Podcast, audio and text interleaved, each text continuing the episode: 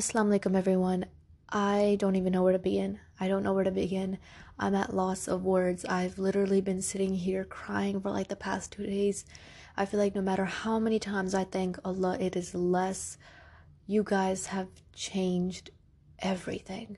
Oh my goodness. If you follow me on TikTok and on my other social medias, you know exactly what I'm talking about on Wednesday, I just kind of was on autopilot, just kind of shared a little clip from my story that I have on here on my podcast. I just kind of shared a clip of it on TikTok.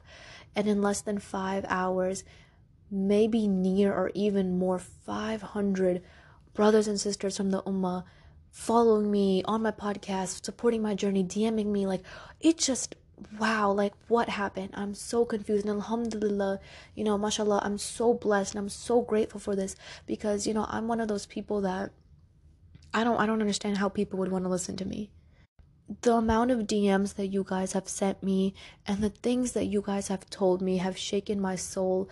I wish I could make this up. I'm literally not. This morning I opened up my TikTok and again I'm just shocked at like what's even happening. You know, I've never been the type of person that cares about followers or anything like that. One thing I will say as it is is I never want to be famous. I believe that being famous for, you know, how many followers you have or stuff like that, it brings fitna. What I want to be well known for is knowing that I saved someone, knowing that I changed someone. And that sounds cliche, but let me tell you guys something, and this is something for you to think about if you are feeling a little bit stuck on your journey. If you change one person's life, you've automatically opened up the doors to changing 10 more people's lives because that one person will pass down whatever you helped them with and it, it starts a train. And those 10 people pass it down to another 10 people. So now imagine if you change the life of 10, 20 people in your entire lifetime think about how that will continue to spread. That's why, especially in Islam, it's so important that you know we're so kind to everyone. We help everyone, even smiling. It's a sunnah, bro. Like I cannot put into words like the smallest things make my day. Sometimes when people DM me, they're like, "Hey, I like your post. It makes my day." When people DM me, they're like, "Hey, your podcast sounds amazing. It makes my day." Even in school, like when a girl's like, "Hey, you look pretty," I'm just like, I'm about to cry right then and there. Like it's small things that make someone's day that change the way that they view a bigger picture. So please please always be kind besides the point anyway um it's just I'm I'm at loss of words. You know the thing is like I was saying I never want to be famous. I never want that. But I do want to in a positive positive positive manner influence the younger Muslim generation. The problem that I've noticed is that we have a lot of scholars, mashallah, they're amazing, but they target a lot of the older audience. So it's very, very hard to find, you know, someone that talks about the normal teen things that we'll go through and i'm not even near a scholar. Nothing. I'm nothing y'all. I'm nothing. But I've been through it and it's just beautiful to see how all these, you know, these kids and all these teens, just everyone, we're all just reuniting on the same thing. And it warms my heart. A brother tagged me in a TikTok and that he made and it was like his life before and everything that he used to do, you know, partying and whatnot, and then his life after and like how he got back on his thing and then like he was like quoting every stuff that I said from my podcast and he was just saying how like it was amazing and like I when I saw that I bursted crying. Like I wish I could make this up. I'm still shaking after seeing that. Like you know it warms my heart because some people they've even told me on DM they're like I listen to you every single morning.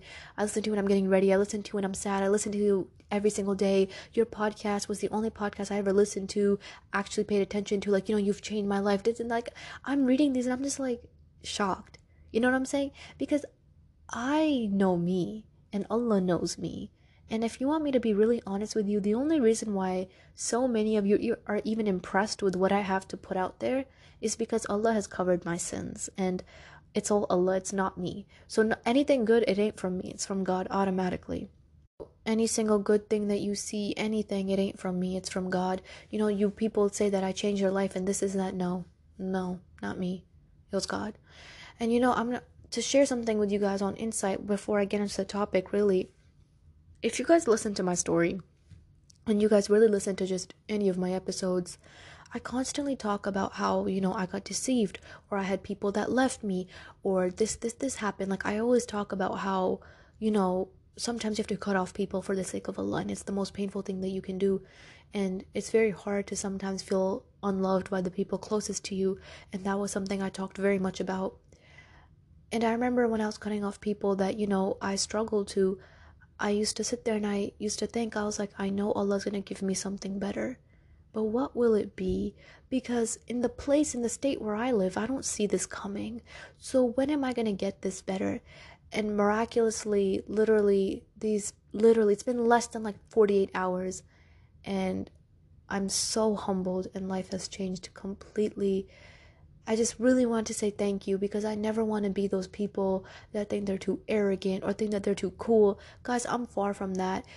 I always tell you guys to shoot me a DM if you need anything, and I'm so glad that people are actually DMing me. And when I respond, people get so shocked like, guys, I'm a normal person. For real. I'm so, there's don't nothing special here. Nothing. Normal person. And I'm not saying this to act humble. I'm genuinely just so happy, guys. And I make dua, I make dua that Allah keeps each and every single one of you steadfast and happy. I've heard some of you guys' story. You guys were so kind enough to tell me some of the things that you're going through, and I value them. And I value your story, and I value everything that you're going through. And I pray that Allah makes it easy for you. Yeah, I just wanted to address that because for me to ignore that would be so ignorant and rude that I just couldn't. Like, I've, you guys have shaken up my heart. And hearing your stories has made me realize that, you know what, no matter what happens, if you keep trusting God, God's going to take you places. Always. Always, without a shadow of a doubt. So thank you. Thank you so much. I'm humbled and I'm beyond grateful. I truly do not deserve any of this, but thank you so much for allowing me to be a part of your day and allowing me to impact your heart in some way. So, today's episode is going to be a little compilation of a few things. I've reached out to you guys on Instagram, on Discord, and a bunch of other places asking you guys what do you guys want to see, what do you guys want to hear next. And a lot of people gave me similar topics that lined up in one big subject. So this episode will be addressing that. So this is going to be quite lengthy, but this essentially is going to be life transformations in the light of Islam, how you can change your life, how you can become a better person, how you can become a better Muslim. So everything in here will be a discussion on how you can become a better Muslim.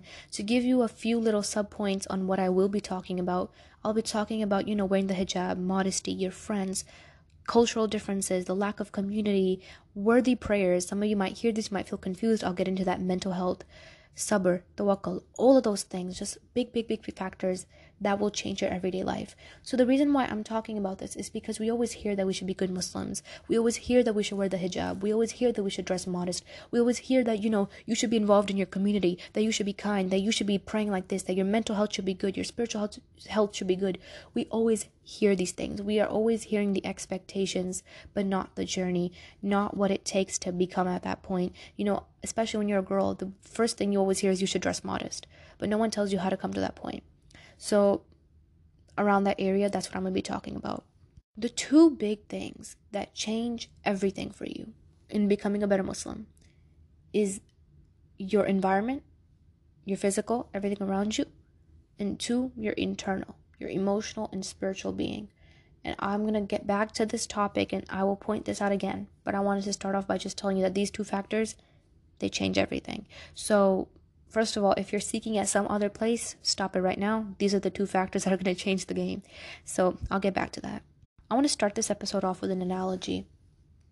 I think analogies are beautiful. So this is an analogy, and everything else that I'm going to be talking about is going to come back and reroute back to what I said earlier. So just stick with me here. Let's say you have a driveway, a very small driveway, and it's broken down, you know, it's muddy and dirty, and in that driveway, you have a car. This car doesn't work. It's broken. The engine doesn't work. It's just horrible. The car doesn't work. It's no good. So, evidently, you're saving up money so you can buy yourself a brand new car. And this new car is all you can ever think about. You're daydreaming about this car, you're night dreaming, just anything. You're this is your car and this is like your baby like this is all you're thinking about. I don't know about you guys but four wheels in a box will do for me but besides the point this car is everything that you can think about. So obviously when you have enough money to buy this car you're not going to hesitate. You're going to go straight to the dealership. You're going to buy the car. You're going to bring it home. And it won't be until you bring it home you'll realize that you have no place to put your brand new car. Because your driveway is still taken up by that old little broken down car now the question comes down to what am I going to do with this car? Evidently, you're gonna get it towed, you're gonna get it picked up, you're gonna get your driveway clean, and then you're gonna slide in your brand new car, right?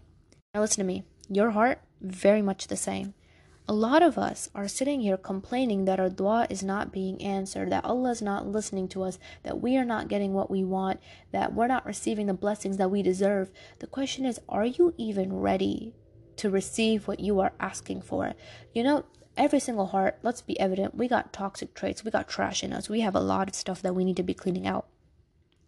And a lot of times we're asking Allah for good things when we aren't willing to change our condition and pull some of that garbage out.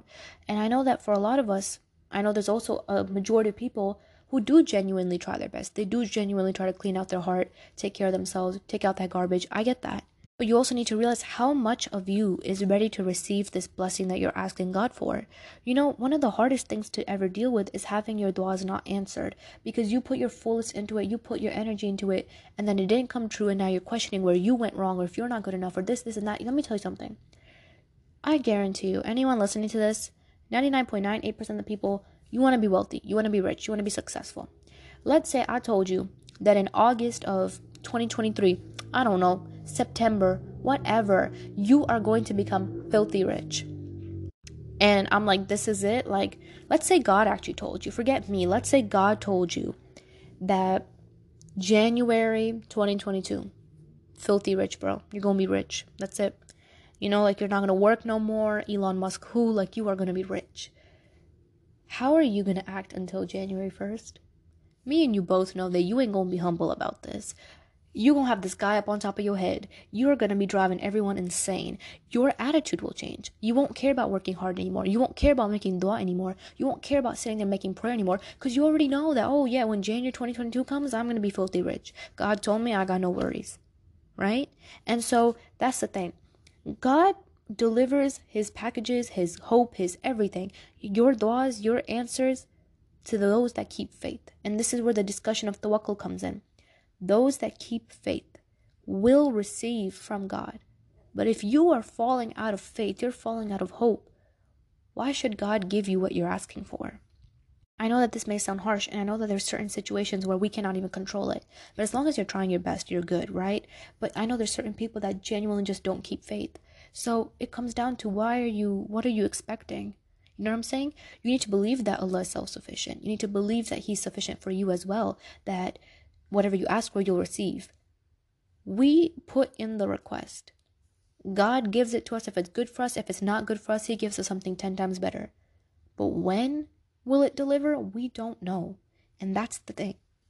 If you drive yourself insane over when this little answer of yours will come, you're losing the track and the purpose of life. Life is to live as it is. Life is to appreciate as it is. You're not going to appreciate money till you have none. You're not going to appreciate having good food till you have no food. You're not going to appreciate having a home till you have no home. So you got to go through these things to appreciate what you are asking God for. You get me? So that's something that I really want to tell you guys. You put in the request. Our job is to put in the request and now let it go. Let it go. God's going to give it when time is right. So I really want to preface that because our job is to put in the request of becoming a better Muslim, put in the intention, put in the work. And then after that, we let it go. That's it. You can only do so much. So I wanted to start off my first big topic in regards to school, in regards to balancing your school and balancing your deen. This was a topic that a lot of people told me about so this is something that I, I felt really important to talk about i have made a few episodes on this type of stuff before but they were very short so this one's going to be a lot more in detail in regards to these topics one thing i always hear and one thing i even go through myself is that a lot of my audience is actually one older than me which is shocking but we all go to school. We all go to college uni whatever. And it becomes very very difficult to balance you know education and then also balancing the five prayers. Anytime i tell people that we pray five times a day they're like you mean five times a month five times a week? No no no i'm muslim five times a day. And they always get so shocked. And one thing that i always hear people say is if you pray five times a day how do you have time for yourself? How do you have time to be happy? How do you have time to live your life? And you know at first when i was young i used to think like this too but let me tell you something research has proved that you know meditation and all these things they're so important for you and that you should be doing them in time gaps throughout your day you shouldn't do them all at once because you know it's going to ruin off the flow but you should be meditating taking moments you know reflecting having all this gratitude multiple times throughout your day. Girl, me and you both know that I think you just need some prayer. That sounds like you need some prayer because that's exactly what we're doing here. That's exactly what we do in Islam. So anytime I tell people that we pray five times a day, they get so shocked. They're like, How do you live life? I'm to tell you something. Gift was given as a prayer to our Prophet Muhammad, peace be upon him. And when you start to treat prayer like a gift, you're to notice your own life changing. That a lot of people, when they pray, it feels like burdensome and they don't have a connection. They don't understand why they're doing what they're doing. But let me tell you, every single person wants success. Every single person's going to school, working their butt off, getting their PhD. You want success. Yet in the Adhan, I'm pretty sure twice they say come to success. Yet majority of us don't go.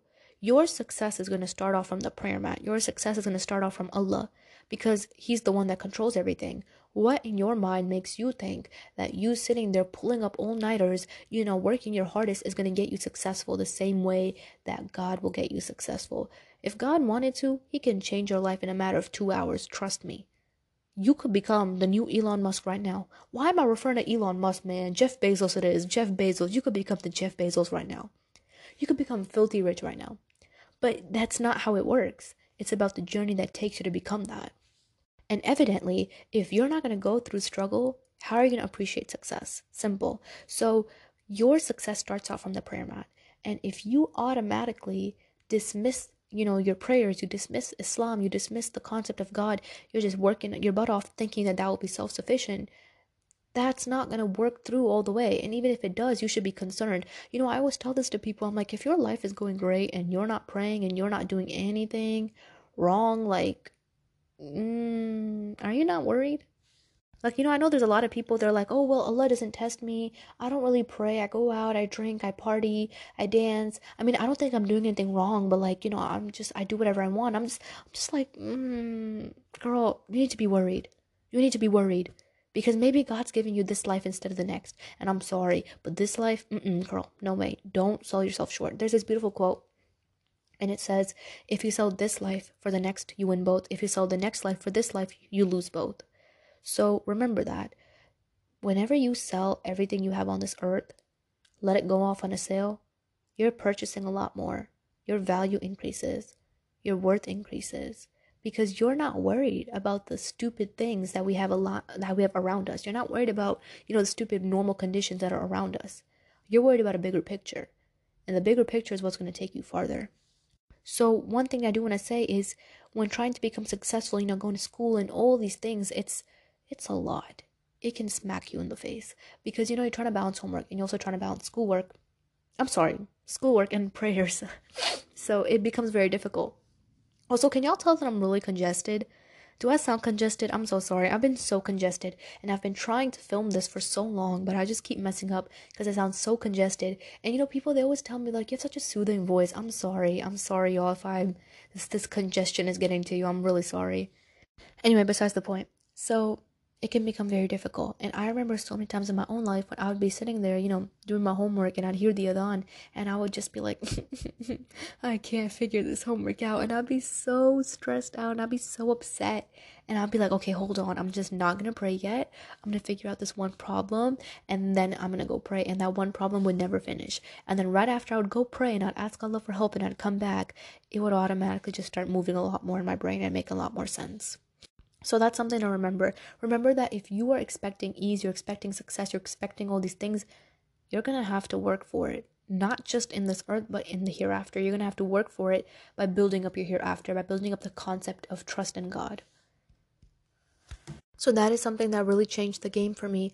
Remembering that in the Azan, they literally say, come to success. And if you want to become successful in school, you want to become successful on this earth, then you cannot neglect that the the ratio doesn't add up. No, ma'am. The math doesn't do it. You gotta do it. You gotta do your prayers. You gotta get back on your deen. And let me tell you something. No one is expecting you to become a hafiz overnight to like, you know, be perfect at what you do. If you haven't prayed in like 20, 25 years, getting back on all your five prayers is not gonna be easy. But it's not impossible because God will never tell you to do something that is impossible. That's exactly where that ayah from the Quran comes in, where they say that Allah does not burden a soul more than it can bear. So if you think that you cannot bear doing schoolwork and prayers, you are goddamn wrong, bro. You are wrong. I'm sorry. I know that sounds harsh, but you're wrong because God would have never put the obligation on you if He knew you couldn't handle it. So, automatically, just know that you are limiting yourself. When you skip prayers and you're not doing your prayers, you're not on your deen, you're not hurting no one. You're not hurting anyone. You're not hurting God. You're hurting yourself. You're neglecting yourself. You're cutting yourself short. You are being your own enemy and you're stopping your own self from succeeding. And I tell this to everyone why are you your own enemy when God is with you? When God is not through with you, when you're still waking up every single day in the morning, what makes you become your own enemy? And you know, the first step of really becoming our own enemy is we stop praying. We stop meeting with the one that loves us tremendously. It's strange. It's strange. It's really something that I need you guys to think about. So when it comes to balancing, you know, your spiritual affairs and whatever you have to do on the world, always prioritize your spiritual affairs because when you fix the spiritual you automatically fix this it's like a buy one get one free bro you automatically fix the spiritual affairs worldly affairs will fall right into place if you're too busy fixing the worldly affairs you're going to lose both of them spiritually you're going to lose and worldly you're going to lose because you've lost track of the sight so remember that that's the biggest piece of advice that i can give to all my people that are still in school and i'm still in school but yeah that's that's the biggest piece of advice that i can give you guys on that topic so that automatically will help you become a better Muslim. So remember that. The next thing that I wanted to talk about was a little bit heartfelt, and this one's for my girls. This is about hijab and modesty, and this plays a big role. This is another physical, environmental factor that I mentioned earlier that will help you become a better Muslim. The thing about wearing the hijab and the thing about becoming modest is that we're told we're supposed to do it, but no one tells you how you reach that point. I'm the only hijabi person in my school, and when people see me, girl, I remember it was open house. I went the stairs like it was like flabbergasting. I, you know, I don't really. There's not many Muslims where I at. So even when I go to Walmart or like Target, oh my god, y'all, mini story time. I remember when I was like, you know, really trying to get comfortable in the hijab. I went to Walmart one time, not Walmart, Target. I went to Target one time. standing in the middle of the Target, I'm like, dang, bro, I am the freaking Target. I am the Target because the way everyone was looking at me, I was just like. Mm I wanted to hide under a rock, bro. I was just like, oh my god, bury me, bury me alive. You know, the scary part is when you first start wearing the hijab, it's like you feel like every single person's looking at you. Like every single person's like, who is this weirdo? What is she doing? Why does she have that on her head? Like you literally feel that. Let me tell you something. Nobody cares. Nobody cares. Not one person cares. I'm serious, girls. Nobody cares. I remember when I first, like, you know, was getting comfortable and whatnot. And I went to Target and I was just standing there. I'm like, I was standing in the copy paper aisle too. I remember like it was yesterday in the printer paper aisle. And I was just like, I was just, I was, I was about ready to cry. I was just like, I want to go home. And I was like, I'm not having fun anymore. This isn't fun. I want to go home. I can't do this. And I felt like everyone was looking at me. And then after that, I went to another store and I was looking around the store and everybody was just shopping. They were just minding their own business, you know, buying their pens, their candies, and whatever. They were just minding their business. And I'm like, am I worrying my own self? Because honestly, I am. And I was like, girl, no one's looking at you. No one's worried. No one's gonna pull it off your head. I mean, I know in some places that's a really big concern, and I was really panicked about that, especially because the I live in the south. I don't think I need to say any more after that, but I live in the south, so automatically, you know, you get really hesitant and nervous, and it becomes a lot. But when I really started looking around, I'm like, not one person's freaking looking at me. I'm thinking about me being terrorized more than I am more than likely chance of it happening. And I was like, why am I being my own enemy? And I remember I, I, that day I was like, uh uh-uh, uh, not going out, not wearing it again. Absolutely not. I'm staying at home. Y'all know what I did the next day? I got up and I wore it again. I went out. and now, alhamdulillah, alhamdulillah, it's a part of me. I can't let it go. And it's beautiful because, you know, once you put the hijab on your head, it's like letting go of it so difficult. It's impossible because it feels like it's a part of you. Like, the modesty, the respect, the symbolism that it brings to you, it's eye opening. You realize that you're not like every other girl that gets to, you know, show off their hair. And let me be honest with you. If you're a hijabi girl, you know that if you show your hair with like your other girlfriends, they're automatically like, oh my god, you look so much more prettier without it. You know, everyone says that. All the girls, they said that to other girls. They're like, wow, we look so much more prettier without our hijab. Girl, you know what's even more beautiful than the way that you look? The courage that you have to put it on your head in a world where every single person is ready to literally drag you for it. I think that's more beautiful. I think it's beautiful to have the courage and wake up every day and realize that, hey, like, I love my hair, it makes me look pretty, but I'm gonna cover it up for the sake of God. I'm gonna put it away. I'm gonna dress modest. I'm gonna do whatever again for the sake of God. You know, the hijab is more than covering your hair. It's it's you're literally a symbolism Islam. I walk down the street, automatically everyone knows I'm Muslim. That's that's the beauty of it, right? So you're more than just covering your hair. You're more than just dressing modest. You're symbolism. You are re- representing Islam, and I think that's beautiful. And I think it's beautiful that us women, you know, women are really looked down upon in society. Let's talk about this real quick. They are. People treat women very, very poorly in a lot of circumstances, which has honestly kind of started the feminist movement. And I don't want to talk much about this, but I will say one thing for from the bottom of my heart, I might get canceled. The rights that Islam has given women, if properly implied, completely wash out feminism. There's no need for feminism when Islam is truly followed. The feminist movement started for a good reason. It started in the right places. But what we are nourishing and harvesting today, mm-mm. But I did want to preface that because, girl, seriously, the rights that Islam has given us, the one that has God given us, has been far more great than anything. Literally, me and you are queens. We do not even have to do anything, and it's it's beautiful in my opinion. But obviously, you know, as life goes on, there's there's you know you know how the dunya is. It gets a little bit complicated, but make sure that you learn your rights and make sure that you know how to imply them when time comes. So anyway, besides that, when being a hijabi, automatically your symbolism, everyone knows you're Muslim. So that that could make you a target to some people, yes. There's evidently two ways we can go about this. One, you can sit there and think, wow, I'm the only hijabi. I feel ugly. Look at this girl. She's dyeing her hair. She's curling her hair. I can't do that. I can't show my hair. People, I'm feeling horrible. I'm feeling suffocation. You can think that. Or two, you can think, I'm the only person in this entire room, in this entire county, in this entire school that has gotten the confidence and the courage to put something on my head that is not only a symbolism of my religion, but a part of me. I'm so confident in my faith that I am willing to represent my faith on the outside. And that, my girl, on period, you got that. Do that. I was talking to this girl recently on DM. She talked to me about how she's struggling to wear the hijab. Some girls that wear the hijab when they're really, really young, like when they're eight, by the time they're like, you know, in their 20s or they're 19, then they want to take it off because it's kind of like, oh, I've had it on my whole life. You know, what's happening? Why am I doing it? It's not easy. But let me tell you something. You know, when you're young and you're like, you know, seven or eight, you want to wear the hijab because it's pretty and, you know, your parents wear it and whatever. And you think it's beautiful when you're young. Then as you grow old, you realize that the hijab automatically protects you from a lot of things. We, as hijabis, I don't know about you, but especially where I'm at, we get rooted out like nobody's business. Like if you're a hijabi, people give you weird stares. People don't want to hang out with you. I'm sorry, I'd rather not hang out with company that judges someone based on their religion, based on their appearance and knock off anyway. So honestly, in my opinion, I'm dodging a bullet by not getting close to you, by not hanging out with you because if you're this religiously intolerant, what am I gonna do being your friend? I don't like people like that. That's not my cup of tea. So honestly, my girls, we're dodging a bullet. Do not ever feel bad for yourself. Do not hold sympathy for yourself.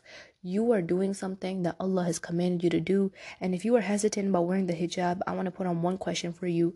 This question is not meant to be harsh. It's not meant to be mean. But one day you're gonna stand in front of Allah and you're gonna have to explain to Him why you were more scared of the people's stares, the things that people would have said, why you were more scared of His creation than you were scared of your own Creator. And I want to be honest with you, me and you both know you can't answer that question. So stop being scared of what people are going to say to you. Stop being scared of what people are going to act about you.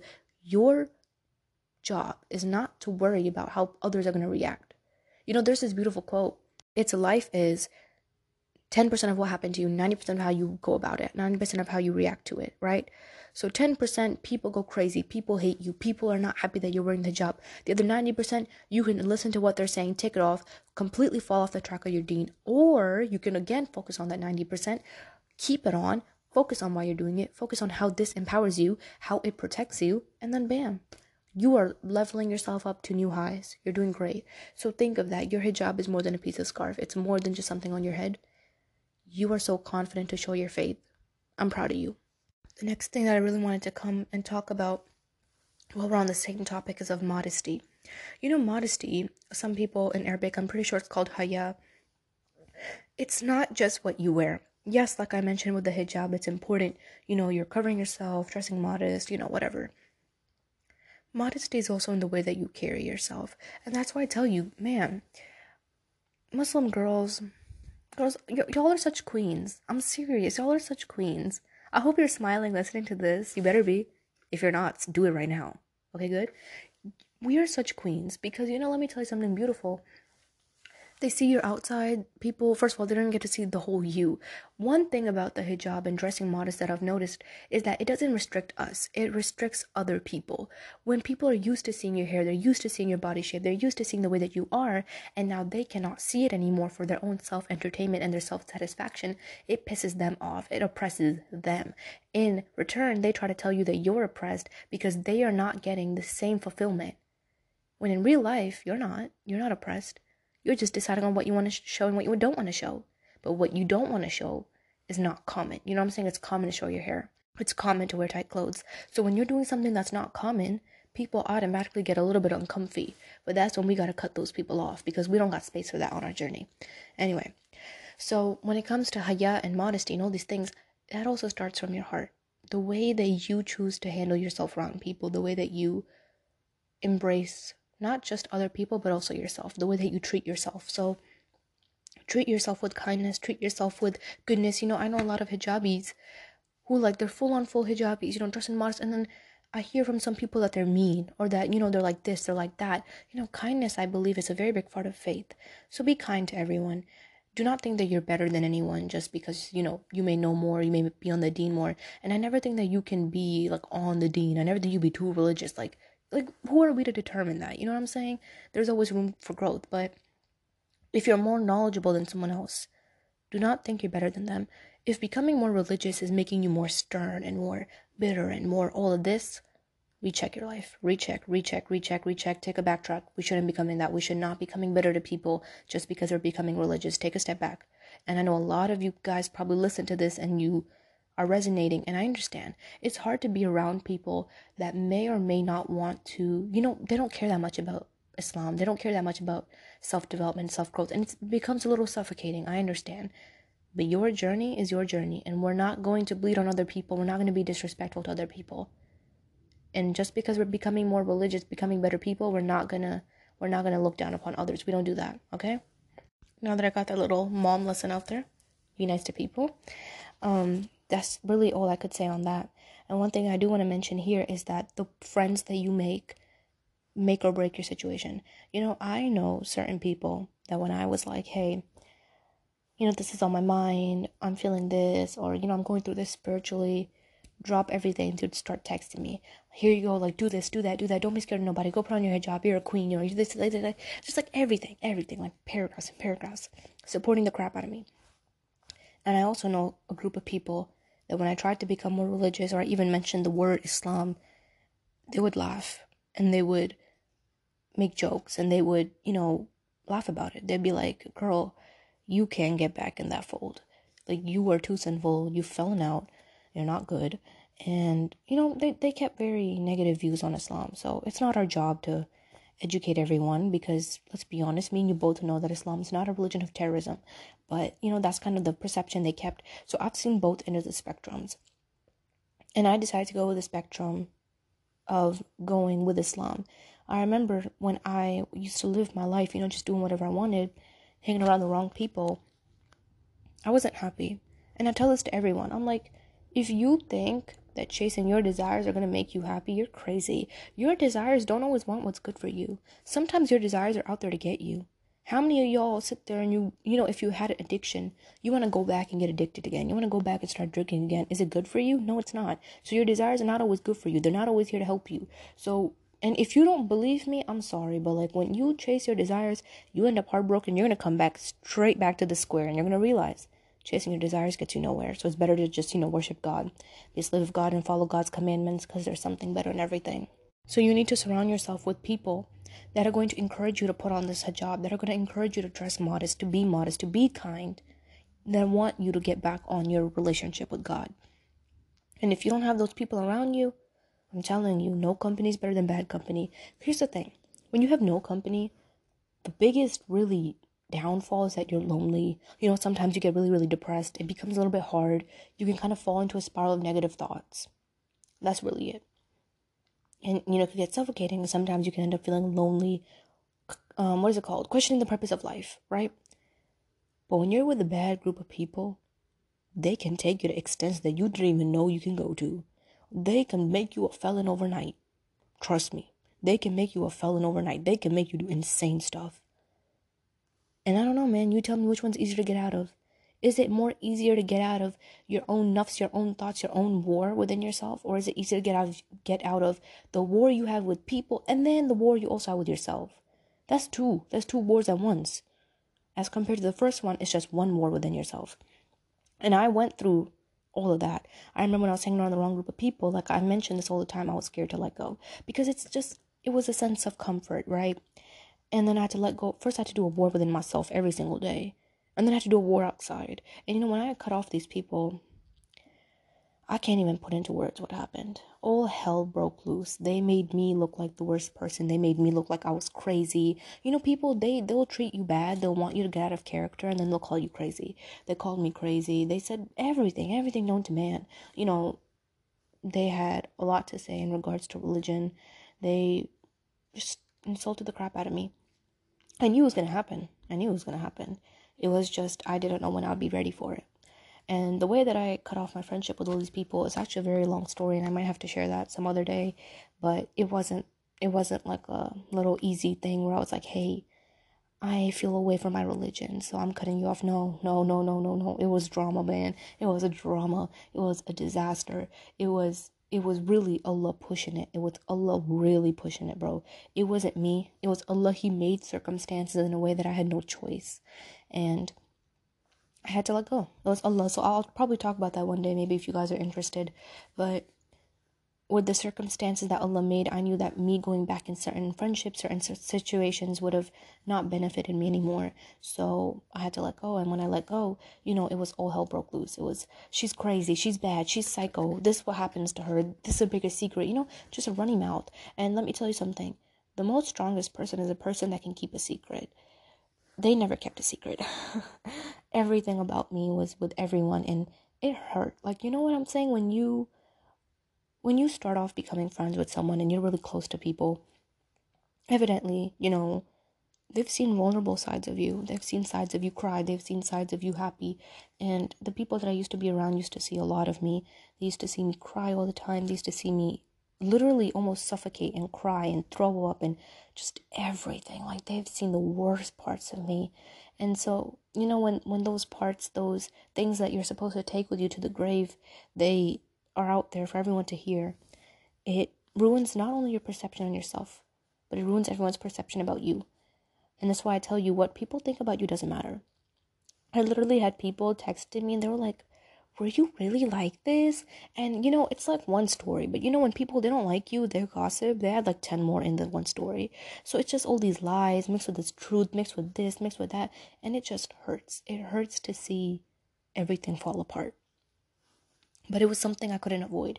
And I remember everyone had something to say. So your girl went MIA, and you know, if you listen to my story, you know, after that, all this happened, went MIA completely. And can I be honest with you? Most of it went under the water. Some of it, it's still actually really well, no, no. A majority of everything went under the water. Everything. No one really recognizes who I am anymore especially like when I go back to school, like now it's been so different with the person I was before and the person that I am now. And I'm talking about the same school where all of this happened. If you ever listened to my episode I shared about like this group of people and everything, yes, I'm I'm still in the same school. I'm still around the same people. But the difference is that now I have my deen with me, I have Islam with me. So it really makes people hesitant to talk about your past because now, you know, like you're someone brand new. I tell this to everyone. If you're around people that remind you of your past, that remind you that you were such a bad person at one point drop them. Let them go. And i you know one of the biggest advices i'm always like drop them drop them drop them because your friends are meant to uplift you. We've made we've changed the definition of a friend. If they're not uplifting you why are you dealing with your crap? Come on bro pack them up and let them go. Let's go. So your good friends will really help you on your journey from the hijab. And if you do not have any friends do not worry. Um i post episodes every week okay I'm kidding, but you could obviously shoot me a DM. But besides that, if you don't have any good friends, especially in your community, remember that sometimes we go through stages of isolation so we could get better close to God. It's unavoidable. You know, that's the thing. You're not going to appreciate anything unless you take the long way. There's no shortcut to life. No way. None. You're going to have to take the long way. You're going to have to go through everything. But when you go through it, you're going to appreciate it, right? So that's my point. You're going to have to go through it to appreciate it. And sometimes it comes to a point where you're thinking to yourself, you're like, you've been so fed up. Your your dua's not getting answered. Nothing's changing for you. You're just so fed up and you're like, can Allah give me whatever I want? I know like I'm appreciated. You know, it's gonna be a big blessing for me. Like I know I'm gonna be so grateful for it. You know, I want you to look at this journey that you have from when you started making dua for something and where you stand at now. And I'm talking about a dua that was unanswered that you begged God for. In this journey, you probably became a lot more closer to God than you ever were before. You know, something funny that I tell people if you listen to my story, I talked about a test, about a test that I had to take for school, and I was just flunking the crap out of it, did not pass it. I used to wake up for the hajjat, I did everything like that, took a toll on me. It wasn't the test. It was the fact that my dua wasn't getting answered. It was the fact that I was always, you know, getting whatever I want from Allah, alhamdulillah. And then this, like, I mean, you know what I mean? Like, it was just like, it was kind of like what's happening why why why why why and it was just so many whys as to why it wasn't getting answered you know i made dua for it like even ramadan everything and it just wasn't and it wasn't the test that drove me insane it was the fact that my dua wasn't dry that wasn't answering that drove me insane and it subconsciously started creating fears in me and doubts in me and i started to realize that when you fear failure you are going to fail if you fear failure you're going to fail okay let me repeat that for my girls. If you fear failure, you're going to fail. Why are you fearing something that hasn't happened yet? Do not cheat on your future self with anxiety, laziness, sadness, you know, worry. Don't, don't, don't do that. Don't do that. Why are you fearing something that hasn't happened? You're fearing that you're going to feel that all this is going to happen. I remember I used to take the test, and it was the second winter when I went to go take it, and I was just shaking. I was like, I can't do this. I can't do this. And I'm not even lying to y'all. I don't know if I've mentioned this, but my second time taking the test, I started crying. I think it's really obvious by now by all my episodes that I cry a lot. But I started crying. I was literally sitting there crying and I had like, you know, my hijab and everything on. I was just I was sitting there. No one saw my face, don't worry guys. I always mention that part as well. I was just sitting there and I was crying and like I was trying to bubble in the answers and like my tears were just flooding the Scantron. It was it's cute now that I think about it, but you know, it was really sad in the moment because it wasn't it wasn't just the test being hard, but it was like I knew in that moment that I flunked the crap out of it. And I was like, I failed. Which means automatically I'm gonna have to go back on the prayer. I'm gonna have to go back to beg God again. And it drove me insane. That journey of just having to ask God every single time like, Allah, I want this, I want this, I want this, I want this. Like, I got tired of telling that I wanted it. I got tired of even hearing it. So that was something and i remember i was just crying and i got in the car and my mom came to get me she was like how to go and i was just i just silent i was just like mm, you know I don't think I, I did great. And she was like, all right, let's go to Target. and she took me to Target and we had a pastry and it was good. But, you know, I came home and I just, I didn't even cry. I didn't have the energy to cry. And I didn't make dua after that either. I was just kind of quiet about it. And then when my grades came, hysterical, hell broke loose. Cried a lot, was sad a lot, months and months. And then I was like, you know what? If it's for me, it's ain't gonna miss me. At one point, I was like, shoot, I'm I'm gonna become an entrepreneur. I'm not gonna go to college. Um, this is this is the route God's putting me on it. Don't worry, guys. I'm I'm heading to college now. Don't worry. I promise. I promise. I promise. I'm going to college. I'm not doing anything. I'm good. So, you know, it's that situation always reminds me that you know unanswered duas take you places. And if, if my dua never got answered, I wouldn't be here today. You know, people, they see me and they're like, wow, you're so religious. How'd all this happen? Yo, it's because my dua never got answered. My dua for that never got answered on time. And since I got so desperate, I started seeking and doing everything and anything in Islam to get your dua answered. You know, I started fixing my prayers. I started I always prayed, but like I started putting more intention into it. I started doing everything that I could, you know, like learning new surah. I started memorizing Quran, like just anything and everything. I was your girl was there, and I didn't realize that in this journey, like I was becoming someone that I I always dreamed to be. But this stupid test was my pushing factor, and I hated it. And trust me, I still do. Like when people mention it to me, I'm just like, mm, don't say that word in front of me. I'm gonna punch the crap out of you, cause I hate that test, bro. Mm, and if I have the chance to sue without hesitation. I would. Besides the point. Anyway, so when making good friends, it becomes difficult. And one thing that I do want to talk about on here is cultural differences and lack of care in a community. You know, there's two types of communities when it comes to our little Muslim community. One, there's no community at all. There's like five, six people, and they're very gatekeepy and they keep to themselves. They do not let anyone in.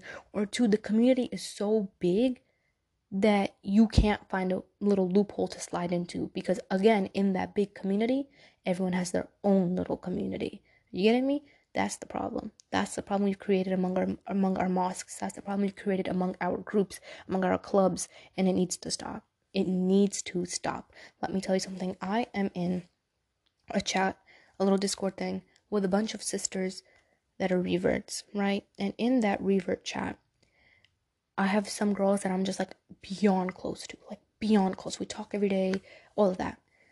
And what we did was we also have like a group chat on Instagram. And we talk all the time. We talk every day. And any single time there's any new sister that joins, you know, any new sing- sister that reverts, or that we know someone that's looking for community, without a shout of a doubt, we throw them in it. We're like, hey, come on, join our group chat. Let's all hang out. Let's all talk. And although it's online, my here's my point. We've never hesitated to let someone new in and that's my point here. Whether it's locally, whether it's online, stop hesitating to let new people in your circle. You know, it's so hard being Muslim because Islam is, you know, one of the world's, I'm sorry, one of the, mm, what's happening? Am I okay? One of the world's largest, fastest growing religions in the world.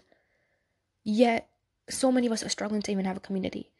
Islam is literally growing like rapid fire. You see someone taking their shahada every day yet there's still a lack of community. Why? And that's because we are singling people out. You know, there's some racism that happens. There's some people that think that they're more superior to others. I don't know if you guys have known this, but Prophet Muhammad, peace be upon him, said how, like, no Arab has superior over non Arab. No race has any superior over anyone else, really.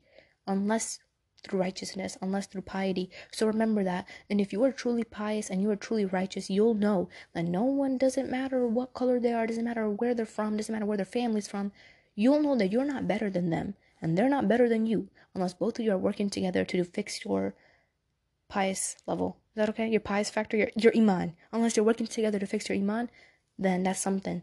And y'all helping each other out, y'all taking care of each other. Otherwise, if you think that you're better than someone else just for the sake of it, mm-mm, you're not follow, you're not following what we teach. You're not following what we teach correctly. Me and you have no right to determine that we're better than someone else. Who are we?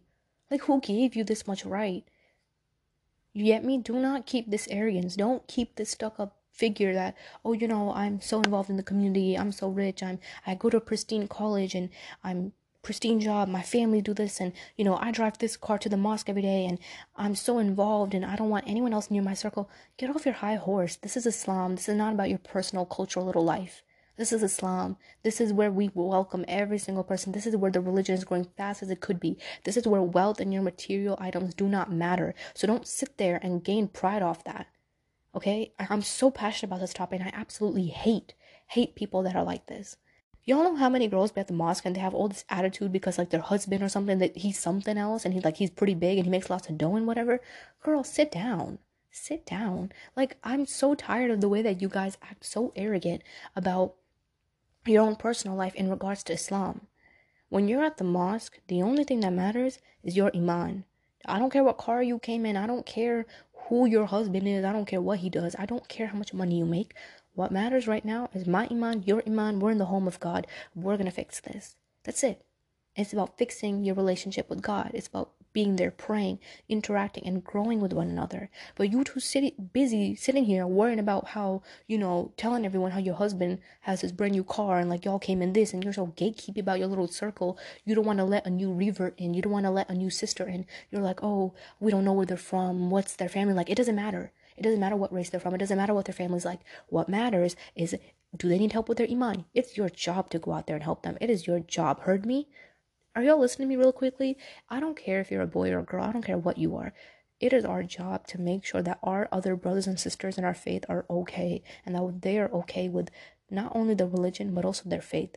Are they going through faith tribulations? I always ask this to everyone, even if I don't know them, especially in these past few days. If you've DM, you know I've asked you this. Are you, is there something you're going with? Is there something that's going on in your Iman that you are unable to answer. Like maybe I can help you. That's my point. Maybe you can help someone. So get off your high horse. Get off this little I'm so, you know, gatekeepy. This is my circle. We're elites. We're the best people and realize that what you're doing is not what what's not what we write in Islam. It's not what we do here. So I just kind of wanted to put that in here, especially for my sisters, because you know I don't know. I don't, I've never been on the men's side of a mosque. I have no clue what that works like. But I just feel like men, when they're in the mosque, you know, they just stand next to each other. They just pray, and they're just like, "Oh, hey, you want to go out and eat?" Like, I, as far as what I've heard, like that's it. That's all that happens.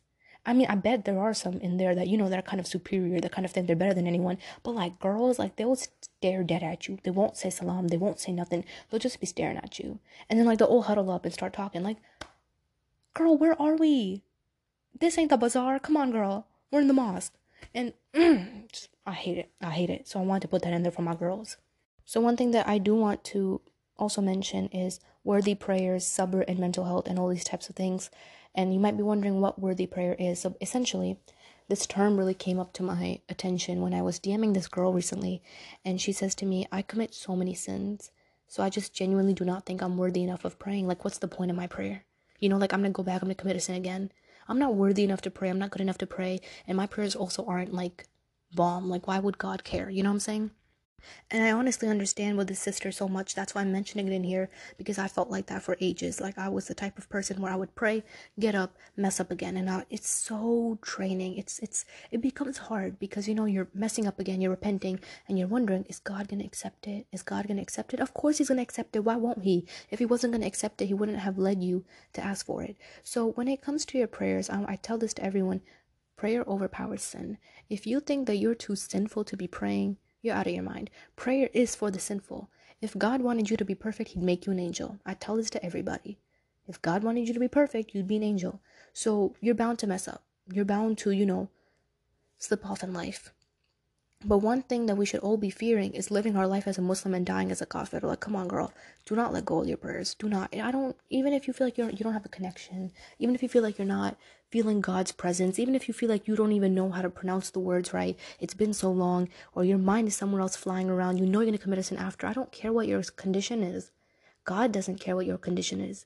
If you got the courage to get up, do wudu, and get on the prayer mat, you have automatically, first of all, washed off a crap ton of your sins. They're just falling off of you already. Now, if you put your heart into this, you start praying, you really get up in there, automatically fixing more problems. Prayer is for the healing, prayer is for a gift, and we need to really, really imply and use this gift. Like I mentioned earlier, success comes from prayer. And I understand that some of us, we think that we're not good enough to pray. But, and I mentioned this earlier as well, Allah does not burden you more than you can bear. So while you may feel like you're not good enough to pray, Allah has still given you this honor. So the way that you should view it is realize that since God has given me this honor, I might as well step up in, and be the best at what be the best at it. Be the best at what I can do. Be the best at it to my fullest ability. Simple. You know, I have this revert sister that I know and she gets really discouraged by prayer because she doesn't know how to pronounce the Arabic perfectly. You know that that's a problem with a lot of the reverts. It's not easy. Even being born Muslim, like when you're reading like a chapter in the Quran that you probably never been across, you end up stuttering. And I want to mention in here that if you're stuttering and struggling to, you know, pronounce the Arabic during your prayers and whatnot, you get twice the reward. I don't know if y'all knew about that, but you get more reward if you're struggling. And even though you're struggling, you're still persevering. You're still going through it. So you should be proud of yourself. And you should know that God is part of you too. Because your love for him is still keeping you here. Your love for him is still keeping you going. So be proud of yourself. Do not ever think that you're not worthy enough for praying. Do not ever think that you're not worthy enough to, you know, talk to God. Why? Why are you not worthy enough? Because you commit sins? Ain't a big enough reason. You got to give me a bigger one. You have to give me a bigger one. And you know, I learned this beautiful thing recently and I want to share it with you guys. Isa alayhi salam, aka Jesus in Islam, right?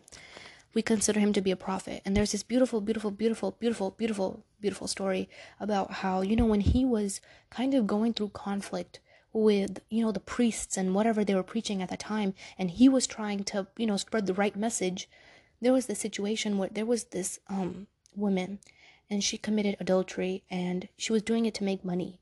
So she was she you know she was being pinpointed for it the priests and everyone in the community gathered and they were like oh Isa alayhi salam, come give your judgment. We're gonna stone her. We're gonna stone her like she committed adultery. And at the same time, though, you know, Jesus, peace be upon him, he knew that she did it all because she just needed money. She was just going through a hard time. So he agreed and he was like, Yeah, you're right. The punishment is adultery. But whoever has no sins can come forward and come stone her.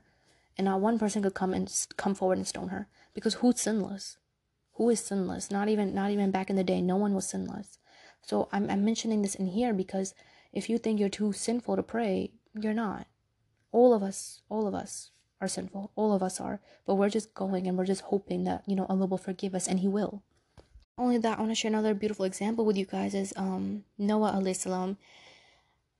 I don't know if you guys know, but, you know, when everything was happening and, you know, all the disbelievers were doing whatever they were doing, Allah told Noah alayhi salam to plant trees, to plant so many trees. And him and his little group of believers, they were planting trees everywhere, planting trees, planting trees, planting trees. And everyone was making fun of them. They're like, why are you planting trees? You know, I think it was maybe 10, 20 years later, those same trees were cut down to make his boat. And with that same tree, with the same little boat tree thing that he planted and now he's using as a boat, that is what got him out of there. Okay? Your prayer is very much the same. You're going to have to plant the seeds. You're going to have to believe that you're worthy enough. You're going to have to believe that it doesn't matter if I'm sinful, I'm just still going to do it. And as you continue to be persistent and consistent, you're going to notice your trees are going to grow. And this prayer will take you through high waters, it will take you through it all, and it will rescue you. And you know, moreover, you have to believe in Allah's qadr like nobody's business. And as I've been learning more about Islam, you know, one beautiful thing that stands out is Prophet Musa alayhi salam's story. Um, how he had to be put in a basket, how he had to be just, you know, just, you know, in a basket casually in the river and be have to be let go. Like how many of you guys are even ready to put your child in a basket and let them just have to go? Girl, if I lose my kitties, I go crazy. Imagine doing that with a baby. Imagine. But Allah had something great planned for him. Allah had something insane planned for him. And one more example, I'm really watering these down, but um Yusuf alayhi salam's story you know how his family like there were so many brothers there was so much going on. And after you know his brothers tried to kill him and then you know he got taken and all of this went on and then eventually he ended up at you know the most highest place. He started off by getting wanting wanting to get killed by his own brothers. Fast forward a few years he was standing in front of his own brothers holding such a high position in the government holding such a high position distributing rations to their own to his own siblings who are now starving and they're you know all this famine is going on and whatnot. And here he is distributing them to the same people that tried to kill him. Think about it. Allah will put you in front of people that will try to that will you know they'll really try to knock you down. They'll really try to drown you. But then allah will put you in front of those same people again in a better position. Your job and my job is just to keep tawakkul. It is just to keep sabr. You know, it's really hard to have patience because we always hear like, oh, you know, keep sabr. Just have some sabr. You'll be okay. It's not okay. It's not easy. It's not easy to hold on when everything feels like it's falling off. It's not. But when you keep sabr and you keep tawakkul, and that means trust, by the way, you keep trust in Allah blindly with your full faith, you'll realize that no matter what happens, He will take care of your affair. It may not be perfect, it may not always be what you want it to be in your reality, but it's exactly what it needed to happen because that was in your qadr, that is what Allah chose for you. So remember that. Remember these examples that I shared with you. What you're planting right now might be something that you're going to need 10, 20 years from now in the future. You may be around people right now that try to suffocate you right now, and don't waste your time trying to get jealous. Don't, you know what I'm saying? Like, don't waste your time getting jealous and revenge and anger and all this stuff. Don't pack it up, let's go. Allah's gonna put you in front of them in a better position later on, either in this world or in the Akhirah. It's not our worry. Our job is not to sit here and set unrealistic expectations. That, you know, one day, tomorrow, I'm gonna wake up and I'm gonna have the whole Quran memorized. Or that I haven't been praying, you know, five times a day, and then out of nowhere, it's just gonna get all perfect for me. That, that's not that's not how it works. But if you stay consistent and you make the intention, you can move mountains with God's help. I promise in the most simplest terms, you need to ask God for a lot. You need to ask God for big things because our God does big things. All right, my girl? He does big stuff. He can do anything. Like you're asking him for stuff on this earth when he's, you know, taking care of everything, all everything that's going on. This earth is very, very small in his comparison, you know what I'm saying? So you're asking someone that has infinite knowledge to take care of you, to help you? What makes you think that you'll be let down? What makes you think that God wants to hurt you? And I always tell this to people rationally think about it. What makes you think God wants to hurt you? What is God going to gain from hurting you? What is God going to gain from you not praying? What is God going to gain from you not being on your proper path? He's, it's not going to affect him. It's going to affect you. And if you want to be among those that are righteous, among those that are going to heaven and whatnot, you're going to have to fix your own act. Again, I'm not saying to wake up and become perfect. I'm saying to be consistent and make the intention. When I started wanting to, you know, memorize the Quran and do all these different things in regards to Islam, everyone told me that I couldn't do it. People literally told me that it wouldn't work out. And I believed it. And I was like, yeah, it's not going to happen. I'm not going to change. I'm not going to become a better person. But the question comes down to what if I die with the intention that I want to memorize the Quran, that I want to become better, that I want to, you know, do all these things? If I die on that intention, I'm going to be rewarded as if I did it. Likewise, if you die with the intention of not even wanting to become a better person, what are you dying on? Like, what's the base? You know what I'm saying? So that's what I'm saying. Always keep good hope, always keep good intention, always keep good expectation. Because even if you cannot completely, you know, be perfect and fulfill everything that you're supposed to and, you know, come off on the right end, you made the intention. And if you die upon it, you're winning. That's really all I want to say in regards to everything here. I hope I addressed everything okay. I hope that this was beneficial to someone. If you have anything you want me to talk about more in depth from this episode, please just reach out to me. I'm open I'm open to um, recommendations. I have an old girls Discord. I want to mention that on here. It's just for girls, please. It's so funny when guys join and then they're like, "Oh, oops," and then they leave. I'm just like, mm, "Yeah, you gotta go. I'm sorry." I have an old girls Discord. Go ahead and join. I'm doing topics of the week on there where we'll be calling, talking about a bunch of fun stuff, and you know, of course, helping each other with your iman. I want I want to once again say thank you, thank you so much for everything. I'm still astonished by everything, and you know, it's just this episode was a little bit abrupt. Everyone was like, "Hey, hurry up! Like upload, we're waiting," and I was just like, "Oh my god, I didn't, I didn't even know I had people listening." So thank you, thank you so much. May Allah keep you all happy. Assalamu alaikum.